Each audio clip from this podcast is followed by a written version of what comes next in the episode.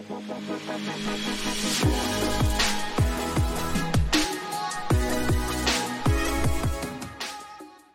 Mark, how are you?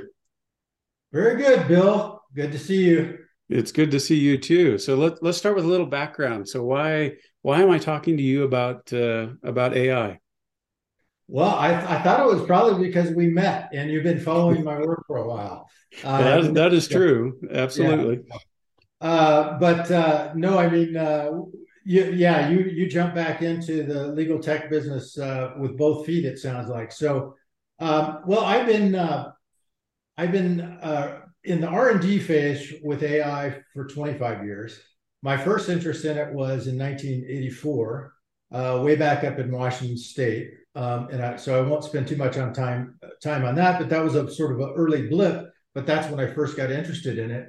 Um, but but didn't really uh, get heavily involved until the 90s when I was running my own lab, which was considered a knowledge system lab um, in northern Arizona. It was a small lab, but at the time there was very few knowledge systems labs. Uh, the largest one was was at Stanford, um, and I was running a couple of networks. One was uh, for thought leaders, a learning network that was kind of like the early uh, LinkedIn. Uh, ran that for three years during the late 1990s, and it was during that time where I got really interested in uh, cross-disciplinary work uh, with algorithms and the data that we were using, um, and it was personalized. So we even had a uh, we were experimenting with a with a bot called Lookout, which was a personalized digital assistant. wasn't wasn't a talking assistant, but uh, it was text. Um, and we are doing some really neat stuff. And that's when I came up with the theorem uh, that KYield, my company, is based on yield management of knowledge. Um, and and uh, and so I decided to jump in with both feet. Um, I was uh, started a, a, VC firm in 2002, so I was incubating KYield on the side.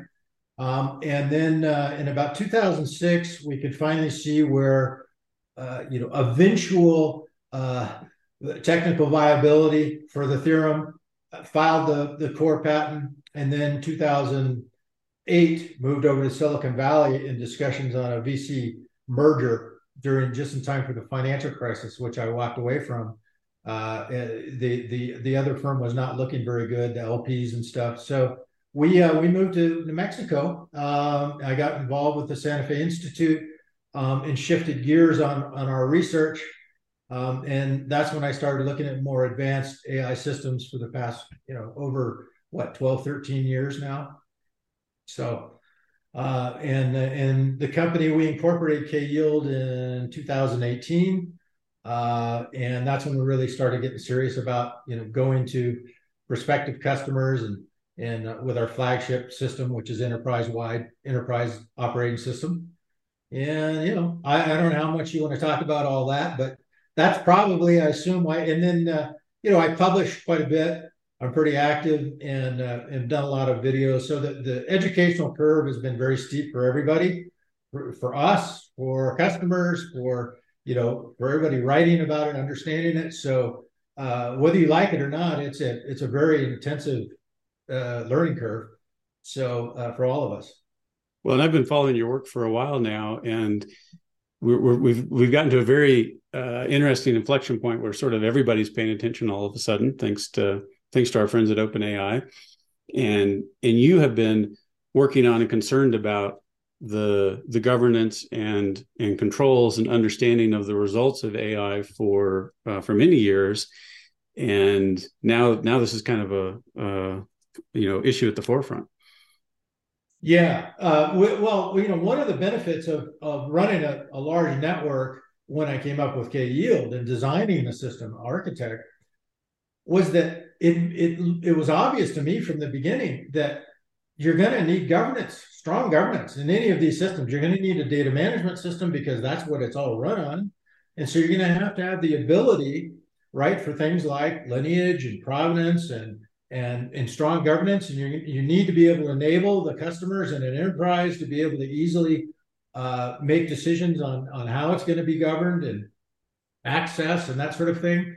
And so, yeah, I've been very involved with governance all along because it just seemed, and that's part of our core patent, part of still part of our core system. um, in the KOS. And so I was actually shocked to see because I've been pretty aware of, of these uh, large language models um, and the uh, the transformers. I follow the research very carefully. I know quite a few of the leading scientists, and you know I've interviewed them in in my own writing and things. I've met quite a few, and um, and so you know I was I was shocked that they released OpenAI released uh, chat uh, their chatbot um, what I consider to be prematurely. Um, and I was even more surprised because I was an early booster for Microsoft way back in 1982. I knew them well. In fact, we ran product boot camps for them in 1983 in my quote learning in that the head of research in Microsoft three decades later called the learning in. And, and so I was shocked that Microsoft, even at arm's length, would be so aggressive uh, on this because there are some very obvious issues uh, for those of us that have been in the trenches a long time, and that's why you've seen things like the letter, uh, open letter, come out, and and the, some of the leading scientists, even even Hinton in the in the uh, in the CBS interview that I posted on LinkedIn from just a week ago, uh, tomorrow I think it is. Um, he said, and he's he's like one of the most uh, strongest advocates for large scale uh, machine learning. Uh, he said that look, its guardrails are very difficult with LLMs, and and he thought he thought Microsoft was you know being reckless. He, was surprised too. So it's interesting that you know, and I haven't talked to any of these people, but it's interesting to see when they get interviewed that they're thinking the same, right? And all these different people, um, Yoshua Bengio and quite a few others. Um, so yeah, it's a very interesting times, and and I it's not over yet, especially on the consumer side. There's some big legal issues coming up, so it's going to be interesting to see.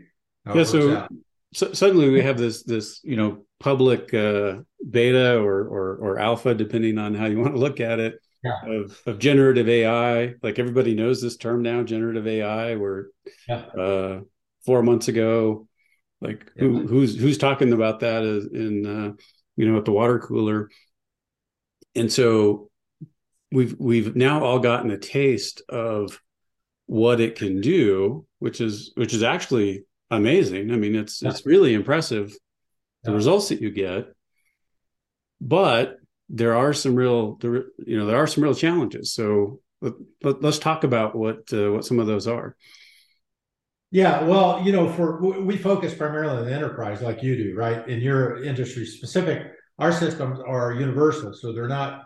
Then we, you know once you uh, get them installed, then you do deep dives with their people, their you know data scientists or third parties, and you can go down into the granular level. But it's not industry specific. Um, we have a couple of designs for industries, but it's it's not like you guys specializing. But in any event, um, so there are there are multiple serious issues for for enterprise decision makers, and and I've had some really interesting discussions with with some of the big companies in the last few days, you know, CEOs of some of the biggest companies in the world. And um, and and so uh, you know, let's lay them out. I talk about it a little in my newsletter, but one is right off the bat is copyright, right? And so uh, obviously the Supreme Court has not had a chance to review this in detail or rule on it. You know, it's it's there's a bunch of lawsuits that have been filed. There's a lot of stuff working, uh, but uh, uh, copyright is a, is a major issue. In during the 90s, there was a grand bargain that was made with search and um, and social networks, and essentially, you know, fair use. Okay, copyright will will allow you, regulators, society, you know, large, uh, will allow you to, to use a fair amount of content, provided you're linking to the original source, right? And for that, through another um, through legislation uh, will provide, you know, Section 230 will provide you with protection on liability uh, so that you don't get sued because it's not your content after all, right? You're not providing the full content, you're providing a blip. And if, if, if you know, let's face it, if we hold search engines responsible, uh, liable for all of the content on the web, it's not going to be a very good search engine. You're going to get, you know, a few hundred places that they know there's no risk uh, a few thousand, but you're not going to, you know, you're not going to get to, if Mark wants to put up a website talking about his favorite hobby, they're probably not going to list it in the in the search engine. So that was what happened in the 90s. Now here we have the LLMs with massive sort of infinite compute power scraping, you know, unbelievable quantities of data, trying to essentially scrape the world's knowledge base and put it into one system uh, for, you know, uh, towards artificial general intelligence and um, and provide full content reproduction. Uh, and so it's an entirely new world. Uh, you know that has never happened before, uh, and uh, and certainly at this scale, with be able to reproduce uh, across all industries. You know, we call it the knowledge economy. So if you're an enterprise decision maker, you've got several issues, right? One is okay, my industry could be at severe risk if this continues. Uh, because uh, they have the ability to glean so much more content that we do and data um, and apply AI to it. And then if we're going to use it, uh, this technology internally, um, there's a big difference between, um, you know, a plug-in to a system like that using your own data or a, as we discussed before the, the talk, um, purpose-built systems where you're using your own data, right? Like you were talking about with the legal industry and um, and and what's starting to happen in a you know large scale now. Uh, so those are two really big issues on the copyright. We can delve into that. But then the, the second big issue um, is uh, that I touched on is liability for the false information that it puts out. Well, there we have some pretty good indicators on which way the the you know the courts are leaning. Gorsuch in a, in the current legal case with Google on a sort of somewhat similar case, but um, it was interesting. He came out and said, "Well, uh, you know, let's assume that that these chatbots are not going to be covered by 230, so they're not going to have liability protection from being sued." Well, one of the problems, as we all know, with these LLMs is they're very difficult to control, and they spew out a lot of false information, including about people and companies and everything else. Well, okay, so what's going to happen there with OpenAI and anyone like them? where they're spewing out huge quantities of false information uh, about competitors, about bias, about, you know, just about all kinds of stuff. Um, and uh, you know, to me, that the you know their future is, is, very much in question on that issue. And then just recently, last a few days ago, the actual two lawmakers that that wrote that law said very clearly that it won't be covered. Uh, you know, it's not even close. So those are the big issues that haven't been decided on. You know, uh, assuming that's going to need to be SCOTUS uh, that that that decides on those. Um, and then, of course, we have the FTC that just came out yesterday, uh, a complaint filed um, saying that uh, that uh, you know OpenAI is bought and and and you know you can you can extend that to any that are almost identical in the in the type. Um, that uh, you know not following the guidance on AI, and and they are are uh, you know are breaking some of the rules there. So those are kind of the three big areas where we have governance issues that very much impacts the the, the legal community. Um, and you know there's ways to deal with it, but there's so if we separate out the consumer chatbots that scrape the entire universe, I you know personally think their future is very much in question without a radical change. Um, but that doesn't mean that there isn't huge opportunity for generative uh, AI and uh, you know especially in the enterprise and or or even uh, you know uh, uh, you know closed uh, websites where they own the data and and people are voluntarily contributing their data and you know participating in that sort of thing networks new new types of networks perhaps so, uh, so yeah, it's it's not going to stop the AI development. There's been a lot of hype about that. Oh no, you know they're they're, they you know headlines. They're gonna they're, they're seeking to stall AI. That's not the case at all. It's really just this one model that has those kind of serious issues for for uh, consumers uh, that's in question.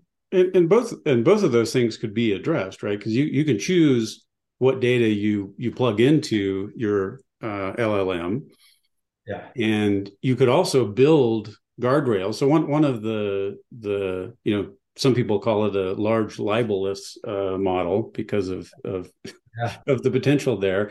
And so an example out of that because you know one of the challenges with generative AI is it has a has a pretty significant hallucination rate and a specific uh, uh, challenge there is you can get a result that that shows in quotation marks that Mark Montgomery said X, or that Mark M- Montgomery wrote a certain book that sounds like a book that you might have written.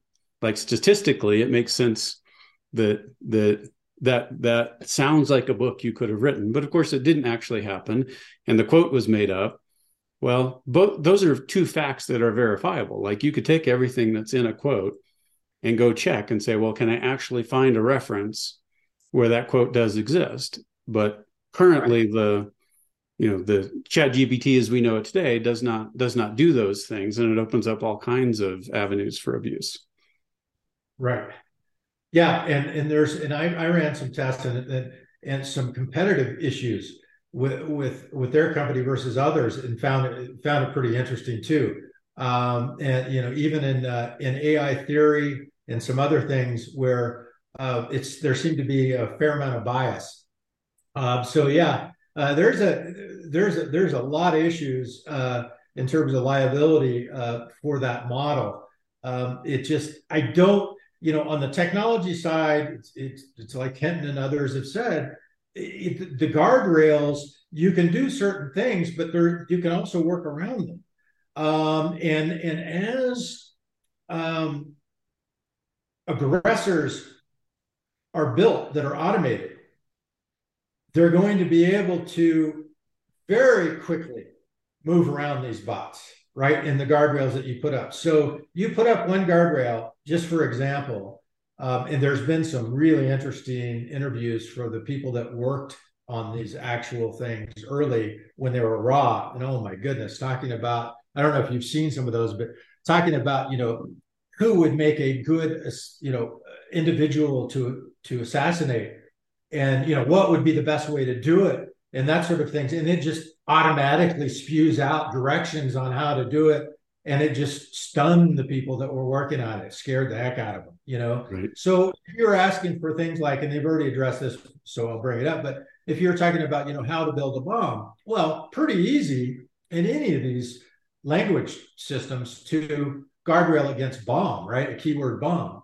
But uh, if you're a clever terrorist or someone else, or if you have a, a software program that's relatively clever, um, not to mention a state-sponsored effort that has resources, uh, you could you could talk about the specific chemicals that have completely legitimate uses, um, and, and and and frame your questions, um, you know, for WMD that says nothing about a bomb, and the and the bot would would not be able to uh, differentiate uh, would not be your guardrails would not be able to catch that. Not any time within the foreseeable future. So there's some real kind of real risk issues. Cyber has already been one that's been tested a lot, and there's been proven that that uh, you know it's extremely good. These bots at you know giving directions on behavioral workarounds uh, and uh, and and actually code you know, giving you the code to be able to attack and, and, do cyber attacks because that's, you know, frankly, all available on the web uh, in different forms. So yeah, there's a there's a lot of liability, there's a lot of risk issues that that people hadn't thought about, and it's you know we know that the I know some of the scientists that worked in these early on, and you know there's some brilliant people working on it, but they're working on algorithms and they're working on the science and theory um, and, and, some of them have a little experience on the safety side, but to the, the problem is, is that you have this unprecedented experiment um, on human, you know, humankind that's released in the wild. Um, and it didn't have the type of scientific rigor uh, that you you know one would expect uh, from you know a Manhattan Project uh, or you know medical experiments, etc. For for this century, anyhow, or you know, for the last three four hundred years. Uh, so it's it's it's it's almost like a little bit like the you know the uh, uh, the old guy in the West riding around on his his uh, his wagon, you know, selling the latest little concoction to to cure all your ills. Uh, it's it's uh, it's a little scary. And then people, you know, how much are they going to drink and what are they going to use it for? You know, just don't give it to your dog, please. You know, whatever you do. So I, uh, yeah, it's it's a it's a little. Uh, there's reason to be concerned on the risk side, and and I know Microsoft is working hard on it. I know, but the problem is is that in the inherent technology and these LLMs make them very very difficult to to make them safe unless you control the data like you were talking about in your in your enterprise then if your data is safe and secure and of high quality not a problem at all so we, have got a snake oil salesman sort of problem on the consumer side because yeah. uh, for for the consumer side, you you want to sort of ingest everything so it applies to everything. Right. But if we switch to an enterprise model and talk about uh, tackling specific markets, then right. then we have a very different circumstance. Absolutely, and it's not limited to LLMs then because uh, one of the benefits, or you know, the one of the reasons why OpenAI and, and others are, are, using the very large scale consumer uh, option is because they need enormous. It's it's fundamentally based. The science is based on scale, um, and so you need to scrape something at the at the web size to be able to to approach artificial general intelligence when you're using that model. Okay, there's other ways to do it. There's synthetics there's you know there's other theories there's other ways to pursue uh, agi and, and a lot of the leading you know it's certainly there's no consensus on this. A lot of a lot of the leading thinkers in ai uh, uh, you know think that this is we're just about hit the limits of what these llms can do uh, for one reason is is that we're running out of data. Uh, there's not a lot of data left for them to to run on and improve the systems. However um, uh, you know there there are so if you get into the enterprise, you don't have that scale. Then there's a lot of different algorithms that you can use. It's not just LLMs um, to create. Um, you know, you can certainly use transformers. You can do, but there's a lot of different options that you can use in it, and that's one of the reasons I, in my latest newsletter on EAI, EAI, I focused on on uh, uh, neurosymbolic AI because that's that's one of the primary fields now that we're looking to for uh, for the future of the enterprise um, to be able to deal with governance, precision, um, and yet still benefit from um, the generative AI and some of the other models um, for you know uh, not necessarily for full content reproduction, although you know it would take longer, but you could certainly do it if you had a large law firm and you had enough data. Uh, you could uh, quite easily set up a thing that that uh, you know, write me a letter on X topic. And based on all of your previous work in the law firm, it would pretty easily do that for you. Um, and that would be very good for productivity, right? So, well, that's what that's what has everybody excited, right? There's yeah. the potential. the The question is is how do we get to that potential? Because I I feel like we're at uh, peak AI hype right now because of the the launch of of Chat GPT and we almost have to go through a phase of of reality and and retrenchment to to then get to to the the true realization which which could be even much greater than than uh than how we're seeing it right now.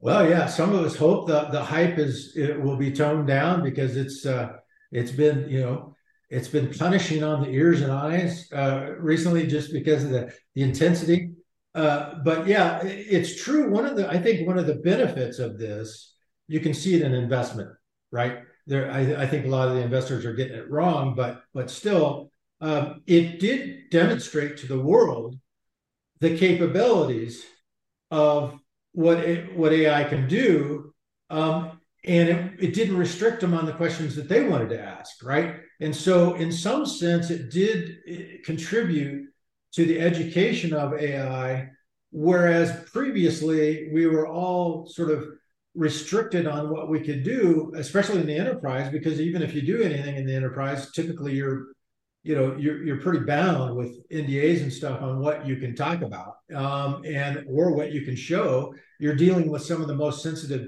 stuff inside the you know intellectual property and, and workflow in those enterprises um, and there's a lot of secret work going on. Things like drug development, you know, that is is very secretive. They they don't want uh, anybody to know what they're working on with good reason, right? Um, and so this at least allowed the uh, the public to get a taste at at the level of their understanding in their real world, whether they're asking the chatbot about the football games and who's going to win or whatever it is their interest is, uh, you know, or professional work or whatever it is, at least they get a sense now of of what the future is going to look like.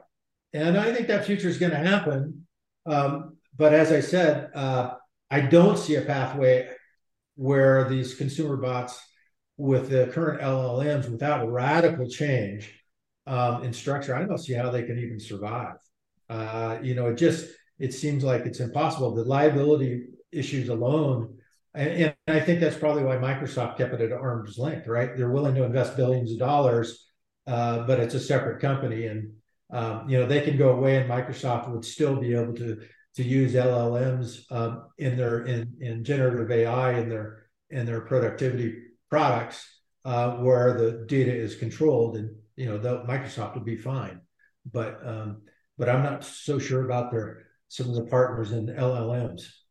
Well, you know, but a lot of technology has been developed this way, right? Move fast, break things, and oh, yeah. and often the first mover does survive that, and uh, you know sometimes the first mover gets uh, arrows in the back, and and we we are talking about the second mover. Yeah. Uh, but but sometimes uh, breaking things is a successful way to. Yeah, well, the, yeah. The, the the the thing that's unusual that, that is about this unprecedented is that uh, is that you know you're going in without it's unknowable what all the risks are, right? And so, and a lot of those risks can't be taken back so it's uh, that's I think what concerns scientists, a lot of scientists, is because we just uh, we're aware of the risks, but we didn't apply the, the rigor that you should be doing uh, in a controlled environment. So, for example, how it should have been done, you could have Microsoft. They could have partnered with Microsoft. Microsoft could have gone out and partnered with some of their industry customers, large scale or whatever, and use those LLMs let's say a large scale publisher with you know huge amounts of, of data dow jones or whoever um, and uh, and and you could have done some really interesting experiments with uh, you know very controlled environment the employees and all the people could have been trained um, on on the risks involved and you know what to report and that sort of thing and and give it a little more time now you know it's speculation but I, it's pretty good speculation it's educated guess OpenAI needed money. You know, running that thing, they were burning just astronomical, astronomical amounts of capital to keep that that engine humming, and they needed capital. So they were under extreme pressure to demonstrate to be in negotiations with Microsoft apparently and others to get enough capital to con- continue on with that model. And that's probably, you know, it's a fair assumption that that's why they jumped out so early. Uh, they were just under pressure. They may not have survived otherwise. So uh, ten billion dollar win for them there. Well, you know, they could have had a gun to their head, and and there was maybe no guarantee that. Um, and if they weren't able to demonstrate it, and and as it was, mean, it was a very aggressive move by Microsoft, but uh, but who knows? I mean, Microsoft may not have invested if they didn't make it public. You know, it, it's it's questionable. But so, but there are more specific applications that that seem a lot more straightforward. Like Microsoft supplying the same technology to Copilot in in GitHub. Right. That that does not seem open to the same level of of problems and challenges as as ChatGPT, with with a huge upside in terms of of uh, programming productivity. Well, Microsoft has a ton of programming code available that they own. Um, and so they could certainly use uh, the same, uh, it doesn't even need to be LLMs, but they could, they, let's just call it machine learning algorithms to be able to increase productivity for uh, software programmers. And that's been sort of the assumption for years now is that, you know, programmers are going to be one of the early uh, victims of automation. Now, will they all get replaced? No, right? You know, for a long time, you know how these things work it's going to make them a lot more productive and they're going to get a lot more done and then focus on other things. So it's it's it's it's not so much automating people as it is tasks uh, and a certain percentage of of uh, of their work. But yeah, I think that's a very good example of, and I think that's a pretty good com- comparison to the legal work because there is a lot of of comparisons, legit comparisons between focused, disciplined legal work and you know focused engineering, software engineering in the code. Right, one is a language and legal language, and the other is, is software code. And so I think there is a it's it's it's a good analogy. It's a good comparison. Um, I, I, think programmers are going to be the beneficiaries, by the way, because you know we know in running software companies, there's always much more code to write than ever gets written. So uh, yeah. I, I see yeah, that for, for upside. Future, I agree with you. I think I think it's I think it already is benefiting software programmers, um, and for you know it's going to be a long time before uh, you know, let's call them professional developers are automated out. Uh, you know, I don't see it yet on the horizon personally. So yeah, and so we, we were talking about before we got on here with with Bloomberg's announcement that just came out of of a finance specific uh, product, which is in line with with where you're talking about where this all needs to go. Yeah, uh, just saw it a uh, half hour before uh, our our talk started, and uh, you know one of the the I'm connected to one of the, their CXOs, and they they just issued a paper, um, and um, on uh, I forget how big it was, but I think it was five billion or something. Anyhow, they've been working on a long time, and uh, and I think they call it Bloomberg GPT, um, and it's essentially a finance uh, purpose built for the finance industry. Uh, uh, let's call it chatbot, uh, and and and presumably they're they're going to uh, you know sell it to their customers in the finance industry. And but it's a large scale. It's it's it's tailored uh, specifically to that industry. And uh, and they've been working on it a long time. So it sounds you know i scanned it real quickly uh, i haven't had a chance to study it but from what i saw it looked pretty impressive so but, you know, but directionally that's that's the that's the route to get to to the realization of, of the value here? Well, for enterprises, I mean, it certainly is. Not everybody's going to be able to do that.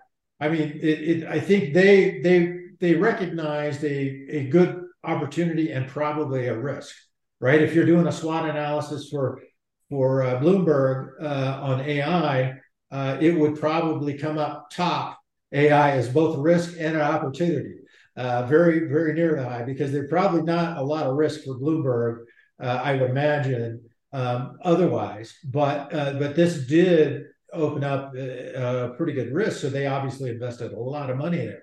But they're a data company, right? When it gets down to it, they produce enormous quantities of data. It's proprietary. They own it all. They, they've got their own media arm. So they've got huge quantities of data that they could tap uh, to be able to produce this. So it makes perfect sense uh, to me that they would do this, um, and uh, it, it, it provides really good defense for them and provides a, a, good growth opportunity for their customers. And if you're one of their customers in finance, it's probably going to be pretty difficult not to at least uh, investigate that product and, and see what it offers you, right? So it, it it struck me as a as a smart move one of the one of the first really big efforts in in an industry specific specific way.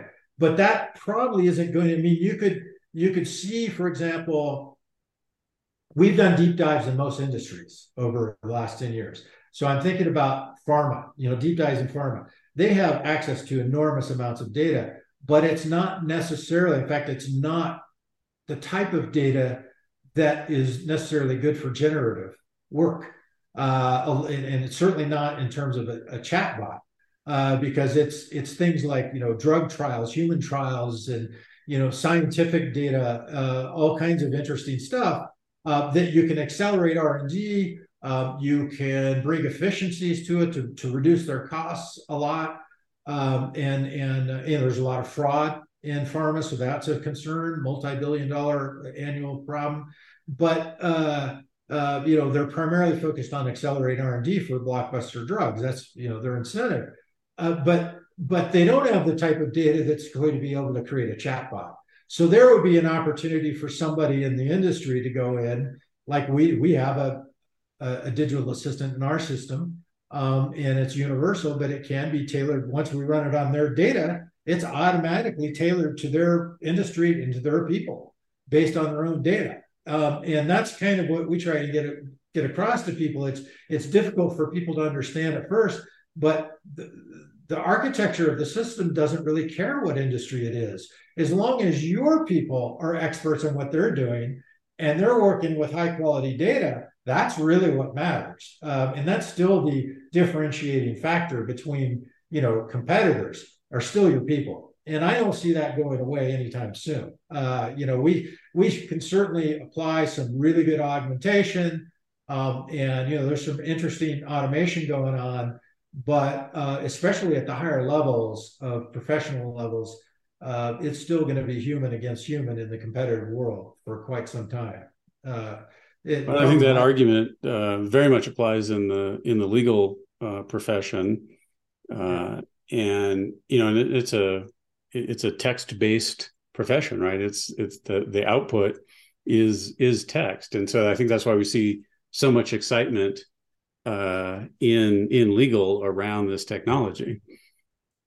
Right. Yeah. I, I mean, it, would be, I think, probably pretty similar to what Bloomberg faced. If let's say if you're a large law firm, let's say you know a giant law firm, uh, international, uh, and if you're doing your annual update of your strategic plan and you're looking at doing a SWOT analysis, AI, you know, in, uh, we haven't focused on the legal industry much, but uh, in the industries that I have, in the conversations in most industries, I can tell you the largest companies in the world, the CEOs, AI has been top of mind in both risk and opportunity. Uh, so it's it's it's it's been a very high priority for years now. Um, now we have this consumer kind of issue that comes out that changes that equation quite a bit.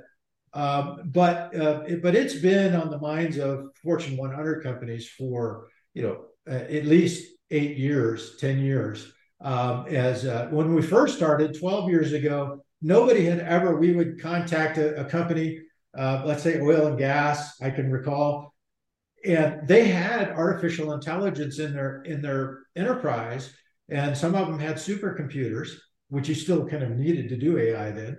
But they were using it exclusively for things like mining for more, uh, you know, mining data to be able to produce more oil. They had never considered using it to, to augment their enterprise or their workforce, which is what we're focused on. Um, you know, to uh, presumably, you know, possibly even then, uh, look into you know getting into other industries, uh, you know saving money, preventing. You know one of the things that we worked on uh, quite a lot was the BP oil spill, um, and you know preventing that kind of that was nearly fatal, right? 60, 63, 64 billion dollar event, um, and you know a few million dollar investment. I'm convinced uh, today anyhow would have been able to prevent it. At the time, yeah, it was uh, the technology wasn't wasn't quite there yet to prevent that kind of thing. But today, uh, most of those type of events can be prevented. So, uh, so yeah, it's a uh, there. There's an awful lot for the boardrooms to consider, um, and they don't have the luxury that I do of spending, you know, most of my waking hours up at 3 a.m. reading through the latest papers uh, to stay, you know, on top of it. It is really difficult because of the volume uh, the noise level, it's hard for everybody now to to keep up with it. It's it's crazy. Yeah, I think the SWOT analysis in law firms is in the same exact uh, same exact box. Uh, when when you get uh, industry specific and you really tune for a specific data set, how does that uh, address the the the guardrail and hallucination issues? Like how how how does it make that circumstance better? Well, I can, yeah, I, will explain that two different ways. One is is our way of doing it, right, in our system, and that is we have uh, what's called the CKO engine, and that was part of the original core patent in the first generation of technology. We have a whole another generation, but that's from the semantic days and and and and symbolic and natural language natural language NLP. So it's an easy to use natural language interface for the the it's not necessarily CKO, but senior level people that are approved in the organization. And so that is the governance, the CKO engine for the whole enterprise. So, you, the, for example, you you determine who has access to what data, right, right off the bat, which is really important, especially now with with these with these bots, because as you can imagine, if that bot gets into sensitive areas of a client in a law firm, right, and let's say it's a partner or a researcher somebody, even somebody within the firm that is not supposed to have access to it. Um, and and and suddenly it spews out that chatbot spews out really sensitive information. Let's say it could even be criminal. It could be you know, uh, or it could be just a huge financial uh, issue, or it could be you know IP trade secrets, uh, you know industrial espionage. There's a there is so you have to be very very disciplined on your on your data management. Number one. Um, and so uh, that governance, are, that's how we handle it in our in our CKO engine uh, because it's a precision data management system. Now, um, now you can, you know, there, if you're using just LLMs or generative AI, you're limited on what you can do uh, because uh, those guardrails you you you need okay so the quality of the data is going to be there let's say you're in a large law firm I don't think you have to worry about some of the craziness on hallucinations that you have to worry about in the LLMs on the on the consumer web because your inputs are high quality data. So all you're going to be concerned about is governance, right? Data governance, um, being able to uh, to uh, box it off by client, right? And and so that you have uh, security for your clients um, to protect your own law firm um, the the you know if I was a senior partner, especially in in a certain area, I would want um, and through ours we have Dana, our, our digital assistant. I would want the ability to protect my own data and give access. So we do that in our system. Uh, you know who's going to have access to this sensitive data? Well, if I'm working in a team, obviously there's going to be a team of people that needs access. But on, on this project, the next project, it might be a different team uh, that has access to it. So that's the key issue is data management, um, whether it's LLMs or any other kind of machine learning, because you can't have a, a data warehouse scenario uh, with artificial intelligence and everybody has access to it when you're in anything like uh, you know a major enterprise, much less something like a law firm. I just you know I, I don't see how you could possibly do that.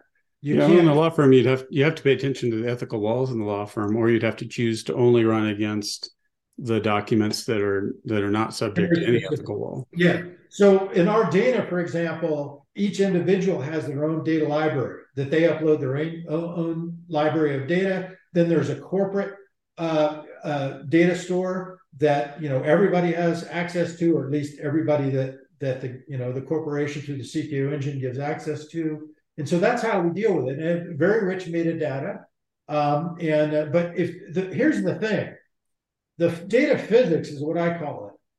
And you see a lot of this in the last couple of years written about, and it's true. It's amazing that it took this long for people to, you know, even Google, uh, you know, one of their senior people, very, very, very well respected uh, computer scientist, I, I, I know him um, you know, about three years ago came out and said, well, guess what? In the artificial intelligence, it actually turns out that data management is the key. And, I, you know, it's like, oh my goodness, because they were focused on algorithms for so long, right? That, that in, the whole, you know, sector was all the scientists and nobody wanted to do data. And in fact, uh, there was a survey done on it and uh, and everybody you know in ai wanted to work on models because that's where the you know it's much more interesting it's much you know uh, challenging from an academic perspective and an intellectual perspective and so nobody wanted to work on the data but when you're talking about the enterprise uh, the, the quality uh, is it's the data management is absolutely key uh, you, you can't even you can't even you shouldn't even allow um, artificial intelligence in a um, in an enterprise unless you have it uh, very, very disciplined, uh, boxed off on access to the data. Uh, otherwise, if you want if you want good output, you gotta you gotta have good input. Well, yeah, and then if you and if you're if you're only looking at a small data set, then you probably won't even want to use LLMs. It wouldn't make sense. You could use other algorithms that are better for it, right? And so and then you can use also apply synthetic data, you know, uh, to augment it. That you can you know beef it up and get some better results. There's there's tricks that you can do. So yeah, it's uh, it, it, it's it's really difficult to do after the fact, and that's kind of what happened to to uh, chat uh, chatbots, OpenAI, is that they didn't think through on their architecture governance from the get go. Uh, it's a fairly new company. They didn't they didn't do the architecture in advance. Uh, they didn't plan it out, and now after the fact, especially with LLMs, it's almost impossible it's literally physically almost impossible to do a good job because there's workarounds.